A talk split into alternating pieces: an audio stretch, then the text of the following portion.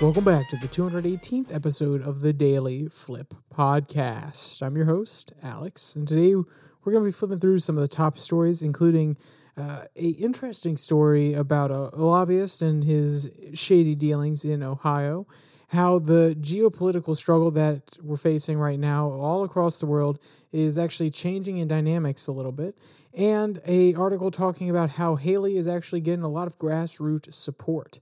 And of course, we're going to end today with our daily delight, a story meant to leave you feeling positive and ready to take on the day. Now, there's enough rambling from me. Let's jump in to our daily debate. So, what is the limit of what you think a lobbyist can do? Uh, is it they can only try to persuade people on the Hill? Are they allowed to do a little bit of circumnavigating and kind of trade favors for their people on the Hill? Where should that line be? And there are already pieces of legislation out there defining this, but what do you feel like is morally right when you analyze the situation, when you kind of give it a little bit of a gut check? I'd love to hear what you have to say. And this first story, if you don't already have an opinion, may actually blow your mind a little bit as to what some lobbyists are willing to do for their clients. So, our first article comes from the New York Times, and the headline reads Every politician has got to have somebody that's the hitman. And that's actually a direct quote from a politician in Ohio, uh, Neil Clark. And sorry, he was actually the the lobbyist, and that was his quote. And he was kind of perceived as this mastermind, this kind of do it all hitman uh, and a lobbyist in Ohio and his story is extremely fascinating. Quote On a spring morning in 2021, the Ides of March to be exact, Clark has hundreds of miles away from all of that. So he's talking about all the workings in the Ohio legislature. Quote, he was in southwestern Florida driving around and split his time between the golf greens of the coast and the state house in Columbus, where until recently his Republic lobbying firm had been thriving. As he neared a retention pond, Clark pulled over and stepped out into the warm Florida air. He took the gun, gun that he had with him as he walked towards the far side of the pond where palm crowns burst out from the underbrush. A little before noon, sheriff's deputies found Clark lying behind the pond, the handgun in the grass between his legs. Still legible through the blood on his t shirt read, DeWine for governor. A, mem- a memoir he left for his family to publish, part political tell all, part extended suicide note, is subtitled A Sicilian Never Forgets. And that there's kind of a play that, well, he's a little bit of a gangster, so to speak. You know, he was, I think one of the titles that he was given was Godfather of Lobbyists. So, kind of playing on this Italian heritage a little bit. And he even kind of took advantage of that himself in writing this memoir. And it's really, really fascinating when we start to do a little bit more of a deep dive into what Mr. Clark was doing on the Hill there in Ohio. And the reason I thought that this article was important to highlight is it shows the the backroom dealings a little bit of what's going on in some of these legislators which is it's not just and I'm not trying to say that this is not this is true of every single politician but it's not just good-hearted men doing what they want to do in the background and trying to make sure that at the end of the day the government is actually serving the people. That that is what we would love to believe a lot of good people who get into politics are doing. And that's what a lot of good people who do get into politics do. But there are those who are, I don't want to say Machiavellian, but they're playing on this idea that government is the ultimate source of power within the United States, and we are going to hold those reins and use them to our own ends. And to pretend otherwise is to be naive, to pretend that everybody is good and perfect which I don't think anybody really has an illusion that they are. But the reason it's important to have articles just like this, whether or not you 100% agree with the characterization of Mr. Clark, maybe you knew him personally, maybe he was a really stellar guy and he was a really great family man outside of his job. But when he was in his job, he was cutthroat and he was working with some of the most cutthroat in Ohio. Cloak quote, Clark and Householder shared a bellicose sensibility and an appetite for political dark arts. They put those qualities to work to bring about Householder's insurgent ascent to the House speakership in 2001. So he became the House Speaker in the Ohio delegation. And actually, he recently came back onto the political field trying to uh, get a Senate seat for Ohio. Quote, Householder left office three years later because of term limits and spent a decade away from politics before returning to the House in 2017. He planned to retake the speakership, sorry, not going for the Senate of Ohio, but he went back to the House of the Ohio, and got in touch with Clark. Every politician has got to have somebody that's his hitman, Clark once explained to a client. At one point over the phone, he and Householder discussed the possibility of publicizing negative information about the families insufficiently supportive of Republicans. Quote, if you're going to explicitive with me, Householder said, I'm going to ex- hmm, explicitive with your kids. In these moments, his uh, down to home drawn drawl receded, giving way to a flatter, colder affect. And this is the part of politics that really stirs people and makes people angry, and including myself, which is okay, we will go to the any ends. We will use any means to reach those ends.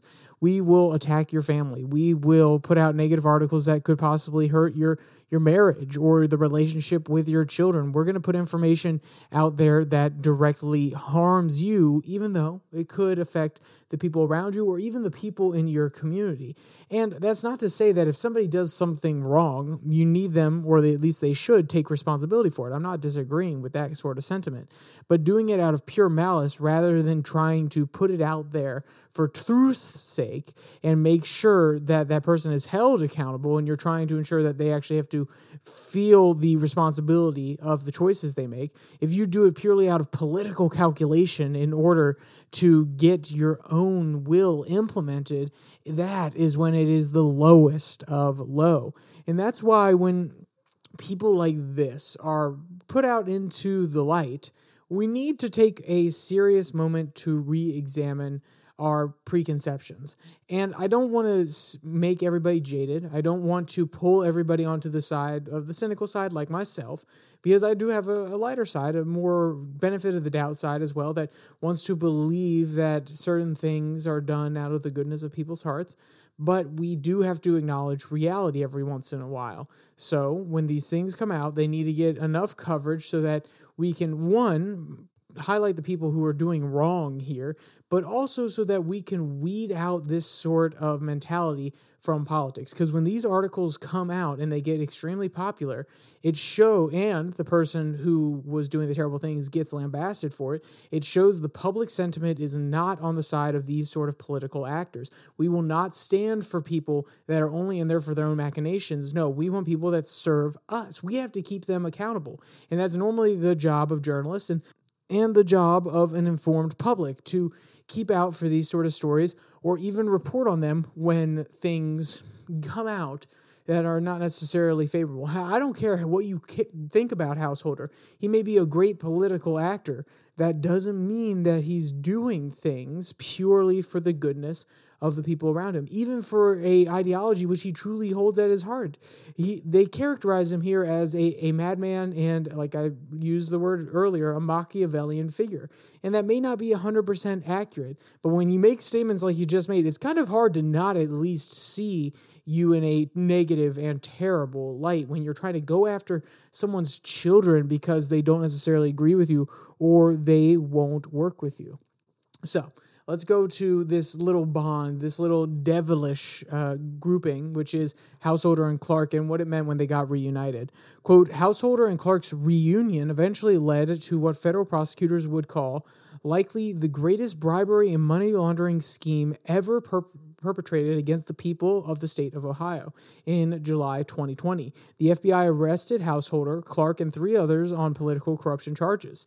They were accused of taking millions of dollars in donations from an energy company in exchange for passing a law that awarded the company $1.3 billion in subsidies and also gutted climate regulations. When Clark read the criminal complaint, he was surprised to find it littered with his own colorful locations. If you attack a member, you're going to explicit, rip your explicit off, and so on. Somehow the feds had been listening in on his conversations. Clark pled not guilty, but committed suicide before the trial date could be set. And the others are still going to be held criminally liable. They are still on the hook for this.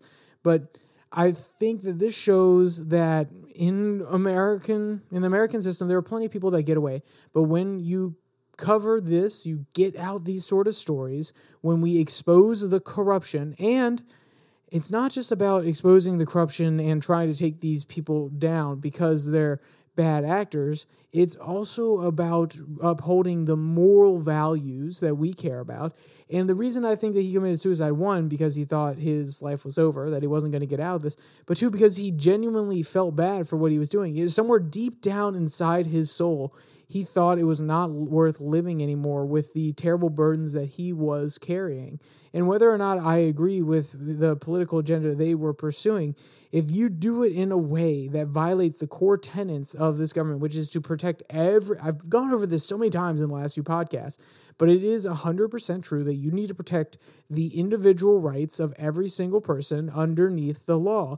And if you are doing something where you're favoring one eh, person or group over the other simply because of money, that is not abiding by the core tenets of the American government the system that we have in place. And also, I think we've developed this moral idea as well, whether that's through our Christian background, the Western Christian background we have, or simply through this American mythology that we started to form that everybody should be treated equally underneath the law and on earth in general. And when I say treated equally, I don't mean that everybody's going to have equal outcomes. Not everybody has the same equal ability, but they deserve the equal same amount of respect for simply being human. I feel like this moral has become so ingrained and deep in the psyche of America that it goes beyond government itself. And that's why when people violate that norm, they have an extreme amount of guilt. And yes, I know that people are going to argue, no, he literally offed himself because it was more about him not being able to get away with it. But I think that that on top of his guilt is what took him there. And I don't I don't like that when stories like this get exposed, people feel as though they need to take their life. I don't want to encourage anybody to do that. I don't want to force anybody in that situation, but I do want him to be responsible for his actions. And this is actually the ultimate scapegoat. I'm not I'm not trying to crap on a man when he's gone. What I'm saying is this is an easy way out of not having to bear the burden of your actions. And God bless his family. I'm sorry that this happened to you, but the man that you loved, the man that you had in your life who was protecting you, who was bringing in money for you, he did it in a corrupt way and he took the easy way out, and it's not acceptable.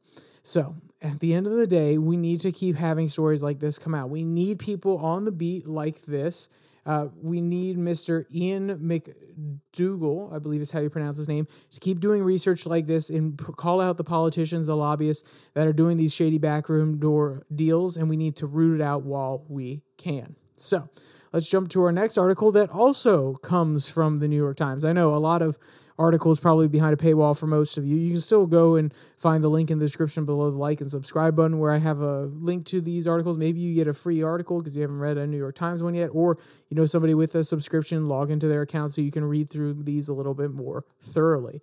So, the headline reads Opinion A titanic geopolitical struggle is underway.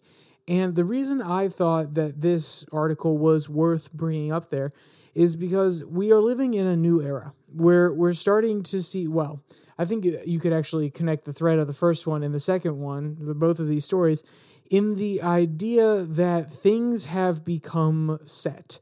The geopolitical framework after 2000s has become set. The political system after Citizens United has also become very set, and we're starting to see a little bit of pushback, a little bit of changing in all of these systems. But the geopolitical one is a lot larger than the pushing back against corruption. That's on a populist front. It's not necessarily changing within the institutions. On the geopolitical front, the institutions throughout the entire world, all these different sovereign nations are having to adjust their paradigms in order to keep up with this change. Quote, there are many ways to explain the two biggest conflicts in the world today. But my own shorthand has been that Ukraine wants to join the West and Israel wants to join the Arab East. And Russia, with Iran's help, is trying to stop the first, and Iran, with Hamas, are trying to stop the second. While the two battlefronts may look very different, they actually have a lot in common. They reflect a titanic geopolitical struggle between two opposing networks of nations, non-state actors who over whose value and interest will dominate our post-post Cold World War world. Following the relatively stable Pax Americana and globalization era, that was ushered in by the fall of the Berlin Wall in 1989 and the collapse of the Soviet bloc, America's chief Cold War rival. So I don't necessarily. Okay, so he, the author goes on to explain these two power centers, which one is like Russia, China, and Iran, a little bit more authoritarian countries, the ones who want to move backwards into a less globalized world where they feel as though they could have more regional influence. And then the Western bloc that is trying to unite the world, tether everything together. And he goes on to describe one is good and one is bad very objectively. And let's be clear, I think the ends that certain groups or certain blocks are trying to reach. And I don't think that it's as simple as saying they all have one united goal. No, they have their own separate interests and are aligning because those interests are similar. But to say that simply because they're seeking out their interests, they are bad is too superficial. And just to assume that the West is good, it is too superficial. What Iran is trying to do by destroying Israel is terrible. What Russia is trying to do by invade Ukraine and invade another sovereign nation, just like Iran's trying to take out the sovereign nation of Israel, those are all terrible things. Same with China trying to take over the so- sovereign nation of Taiwan. All of these things are bad. And I don't necessarily think it's a terrible characterization to say overall that this network is bad. But to simply equate this group as equals bad and to simply equate the West as good, I think that that is overly simplistic. Now, am I going to deny that the West is normally working for things that we in the West would view as better? 100%. But there are also bad things that we do, which is uh, prop up Ukraine and continue to tell them to throw their own citizens at a war with Russia where they should be backing down and trying to make peace rather than devastating their population and their infrastructure? Are we coming out and handling the Gaza Israel issue properly? Are we being a little bit mealy mouthed, a little bit mixed signaled? That's not good, and our intentions aren't always good either. We most people in the foreign policy realm just want to go after Iran because yes, they may be doing things that would be considered objectively bad, and they're trying to work against our interests. But does that mean that by us directly attacking their proxies and trying to use it as a way to, because you heard this language about the axis of evil in Iran when the October 7th attack first happened, American people didn't necessarily buy that. They were not primed to instantly attack Iran. And there are people in the foreign policy administration that definitely want to attack Iran. And I would say that is not good. Just like Iran's trying to destroy a sovereign nation, our efforts and trying to rationalize why we can attack a sovereign nation simply for working against our interest is not a good thing. So to pretend that one side is objectively the only bad one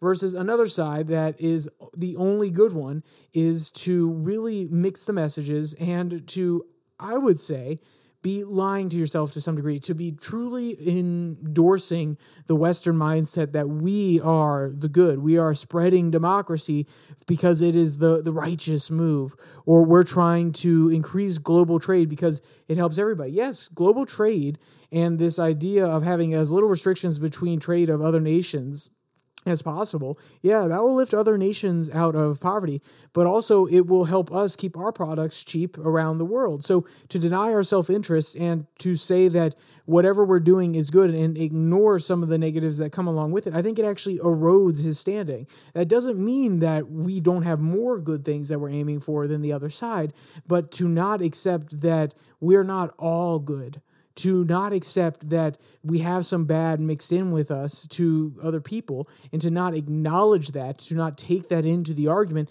and justify and talk about why those are valid points, but why at the end of the day, even if we are, even if we are using other places as our factory and trying to get cheaper labor, just like it did with China, it will lift them out of poverty and eventually it will stimulate their economy to the point where they move beyond just simple industrial jobs where they're paying their laborers a low amount of money because they've become skilled. They've brought infrastructure to those nations and slowly lift them out of poverty instead of acknowledging the bad argument and talking about the good arguments that come along with it, you are being superly superficial or just overly superficial. Or you could just say you're being superficial and you're not acknowledging. And this is why people who are not of the West have an issue with the West mentality because things like this come out and they can't even seem to empathize or at least acknowledge where somebody else would be coming from. And they can't even acknowledge the bad things that come along with them. And the, what I would say is, is a cost benefit analysis. Yes, the West brings maybe 30% of bad things along with their movement. But the other 70% are good things. And you can't deny that the 30% is happening. You just have to say these other good things outweigh that. And we have to keep stimulating here. And we have to acknowledge that we are an overall good but we also have to address the bad that comes along with it. And this sort of mentality where we just ignore it is why people in other countries around the world look at the West and they say, You just don't get it. You don't understand what's going on here. You think you're almighty. You don't necessarily understand the harm that you bring to our nation. And this is just another example of perpetuating that narrative where West good and then the axis of evil, if you want to use the uh, 2000s terms, or this uh, anti connectivity network, as he would describe it here. It's just another term for the same thing. Um, it's a, another blanket poor foreign policy take that doesn't necessarily try to take on any nuance and try to actually explain to the American people why people outside the United States and outside the West may not 100% agree with them, even though they could be working for something righteous, even though they could bring great things along with them to pretend as though it is all good is naive. And I don't think most people do believe that because most people know that nothing in life is all good. If it sounds too good to be true, it probably is. We know that saying here in the West, in America. We say it all the time, but for some reason it can't apply to our foreign policy. So I would suggest going and giving this uh, article a really good read. It's a pretty darn long one, and that's why I'm not pulling out a whole bunch of quotes because we could be here pointing to different examples for quite some time. But I think that it is a article that's meant to completely endorse the current view of West Good and why we should, I don't want to say uh, force, but why we should push our agenda across the world.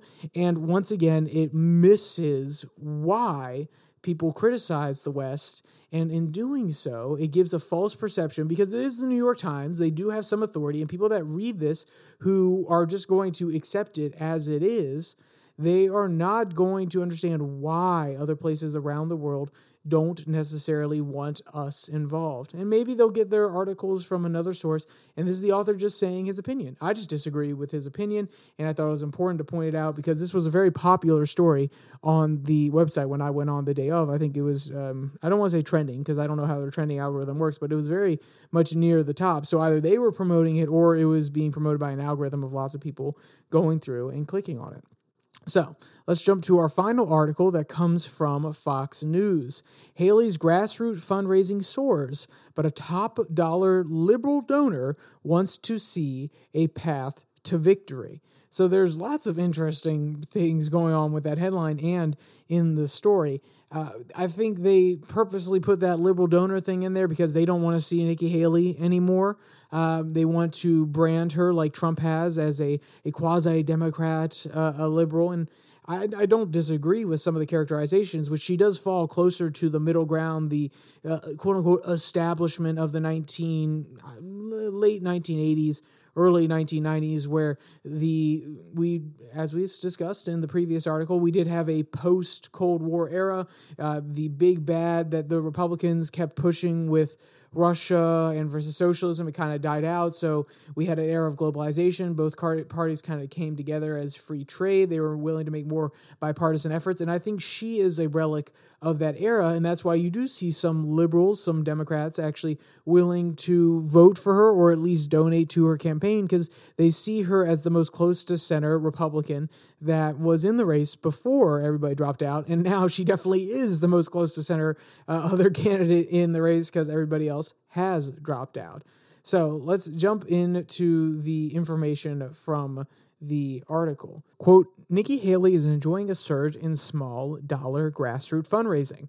But following her 11 point loss to former President Donald Trump in New Ham- the New Hampshire primary, primary, which was seen by political pundits as her best shot at slowing down Trump's push for the GOP nomination, liberal mega donor and LinkedIn co founder Reid Hoffman appears to be one of the first wealthy donors who's apparently heading for an exit. A top advisor at the mega donor told Fox News that a new potential path for victory would be needed to appear before sending any further contributions to Nikki Haley. And what I think is interesting here is they're trying to relay the news, but also undercut it a little bit. And this is Fox News, obviously not vying for Nikki Haley. Not saying that they don't like her, just saying that they obviously would prefer Trump over to her. Otherwise, you wouldn't have both of these things in here. You would talk about her amazing fundraising, and then you would probably talk about a separate article saying that the donors pulling out if you wanted to have them as separate things and not portray something in particular. But they're putting both of them in here together. They're talking about, oh, yeah, she made an amazing amount of money in fundraising from small dollar donors, but also one of her bigger don- biggest donors kind of pulled out. And let's be clear, I think that you could make an all encompassing article where you talk about all of her fundraising, but you would also include other donors that have come on that are still willing to support her, and you wouldn't mention specifically the liberal ones. So they're obviously coming from a very specific point of view when they're trying to get at the point that Nikki Haley is getting money, but she's losing some of that big support. And one of those big previous supporters was a liberal. And he's saying that they need a new path to victory. And I, I think this is true. While there is grassroots sentiment for Nikki Haley, I think it could be more independent minded people putting down some dollars for her after they saw that I believe it was 60 some percent of her votes in the New Hampshire primary came from independents, not Republicans. So maybe other independents around the country are like, yeah, we should definitely de- give her some money so that she's the nominee rather than Trump. Because uh, you know, independents they can give anybody can give money to anybody, but independents they were probably willing to give money to both sides of the aisle to make it a more favorable matchup for them, and they probably see Nikki Haley as at least more of a return to normalcy than Joe Biden. So I think they're prefacing this with this sort of language, and it's going to tell the really Republican people, oh, she has a liberal mega donor. Oh, she is getting some money. She is getting some support, but uh, she has a liberal mega donor. And that's why they have to keep bringing that up. And they can't just talk about her numbers alone. And let's talk about those small fundraising dollar numbers. Quote, in the 24 hours after her runner up finish to Trump in Tuesday's Republican presidential primary in New Hampshire, the former two term South Carolina governor, who later served as UN ambassador in the Trump administration, hauled in $1 million in grassroots online donations. As Fox News reported on Thursday, Haley raked in another 1 million after she responded on social media to a warning that Donald Trump directed to GOP donors to stop contributing to his remaining major rival for the 2024 Republican nomination. Hours later, the campaign touted that the total 48 hour haul had reached $2.6 million. And that's exactly what Haley wanted out of New Hampshire, besides the win, because that would have really touted her numbers, but to show that she's a viable candidate, to make sure that she's still prominent on the U.S. stage, the in the conversation for the primary, and then get some small dollar donors from it so she can go into South Carolina strong. And I think if you put these numbers out alone, it would a lot of Republicans would say, "Oh wow, okay, she's picking up steam. Maybe I really should consider her." And that's why. And I'm trying. I am attributing uh, some sort of belief or thought process to Fox News, and maybe that's naive of me. Maybe they are just being a hundred percent straight up here and trying to give both sides. But they would start having this message hey, she made a lot of good money. And then once again, they jump straight back to the point that the liberal mega donor that was behind her, who also gave money to Biden, they talk about that within this article. They say, oh, yeah, he also gave money to the PAC supporting Biden. He did give a good chunk of change to the PAC supporting Nikki Haley. And, you know, he's kind of doubtful that she has a path forward. So not only is it saying it's a liberal person donating to her, so maybe you should reconsider from the Republican side of the aisle, but also they're including the part where he questions whether or not she can actually win the nomination. So this is just Fox News, or at least the person who's writing by, uh, this one's by Paul Steen, Steenhauser he is just coming and gunning for Haley. He obviously is part of the Never Nikki movement. And let's be clear, um, I've had my opinion on this. I said it in the last podcast. Not the biggest fan of Nikki Haley, but it is unfortunate when you see uh, a news organization take such an obvious stand and try to uh, attack uh, um, undercut. That's the better word. Undercut a major primary candidate rather than letting the information get out there and the people make their choice with that information. So that's enough on that. Let's jump to our daily delight. And this one comes from SWNS.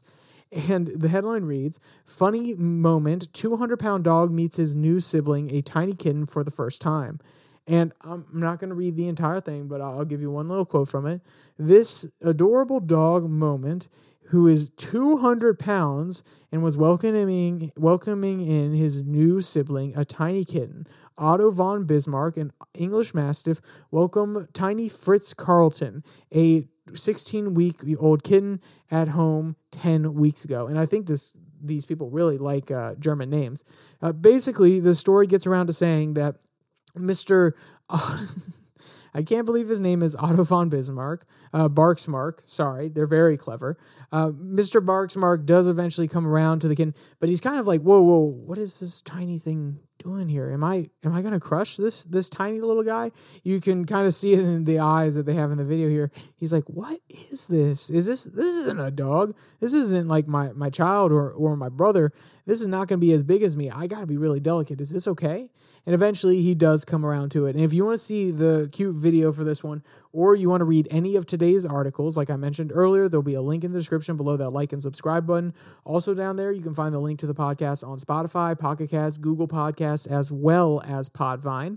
And with all that said, there's only one more thing to say stay safe, don't die.